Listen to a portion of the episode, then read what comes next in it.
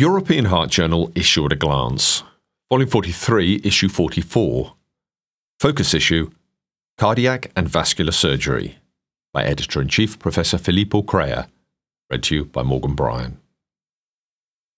Controversies in Cardiac Surgery, Left Main Coronary Disease, Arterial Myocardial Revascularization, and Prosthetic Valves in Dialysis.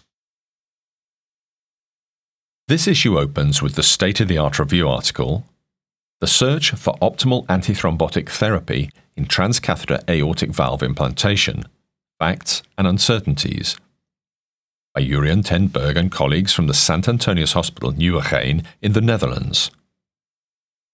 The authors note that transcatheter aortic valve implantation, or TAVI, is a minimally invasive procedure which is used frequently in patients with symptomatic severe aortic valve stenosis. Most patients undergoing TAVI are over eighty years of age with a high bleeding risk as well as a high thrombotic risk. Despite the increasing safety of the procedure, thromboembolic events, stroke and subclinical valve thrombosis remain prevalent.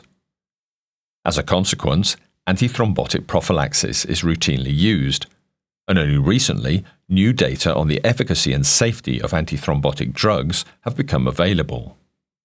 On the other hand, these antithrombotic drugs increase bleeding in a population with unique aortic stenosis-related bleeding characteristics, such as acquired von Willebrand factor defect and angiodysplasia. In this review, the authors discuss the impact of thromboembolic and bleeding events and the current optimal antithrombotic therapy based on registries and recent randomized controlled trials. And they also try to give a practical guide on how to treat these high-risk patients. Finally, they discuss knowledge gaps and future research needed to fill these gaps. The issue continues with a focus on cardiac and vascular surgery. In the state-of-the-art review article entitled Left Main Coronary Disease, Evolving Management Concepts, Paul Armstrong and colleagues from the University of Alberta in Edmonton, Canada, note that remarkable advances in the management of coronary artery disease have enhanced our approach to left main coronary artery, or L M C A, disease. The traditional role of coronary artery bypass graft surgery has been challenged by the less invasive percutaneous coronary interventional approach. Additionally, major strides in optimal medical therapy now provide a rich menu of treatment choices in selected circumstances. Although an L M C A stenosis greater than seventy percent is an acceptable threshold for revascularization, those patients with an L M C A narrowing between forty and sixty-nine percent present a more complex scenario. This review examines the relative merits of the different treatment options, addresses key diagnostic and therapeutic unknowns, and identifies future work likely to advance progress. Coronary bypass grafting plays a key role in the treatment of patients with coronary artery disease. In a clinical research article entitled Single versus Multiple Arterial Grafting in Diabetic Patients at ten years, the Arterial Revascularization Trial, David Taggart and colleagues from the University of Oxford in the United Kingdom evaluate the impact of multiple arterial grafting, or M A G, versus single arterial grafting, or S A G, in a post-hoc analysis of ten-year outcomes in patients with diabetes mellitus, or D M, from the Arterial Revascularization Trial, or A R T. The primary endpoint was all-cause mortality. The secondary endpoint was a composite of major adverse cardiac events, or MACE, at ten-year follow-up. Patients were stratified by diabetes status, non-D M and D M, and grafting strategy, M A G versus S A G. A total of three thousand twenty patients were included in the analysis. seven hundred sixteen, or twenty-four percent, had D M. Overall, fifty-six percent of non-D M patients received M A G and forty-four percent received S A G, while fifty-seven percent of D M patients received M A G and forty-three percent received S A G. The use of M A G compared with S A G was associated with a non-significant lower ten-year mortality in non-D M and a significant lower mortality in D M patients. Adjusted hazard ratio, or H R, zero point six five, P for interaction equaling zero point one two. For both groups, the rate of ten-year MACE was lower for M A G versus S A G.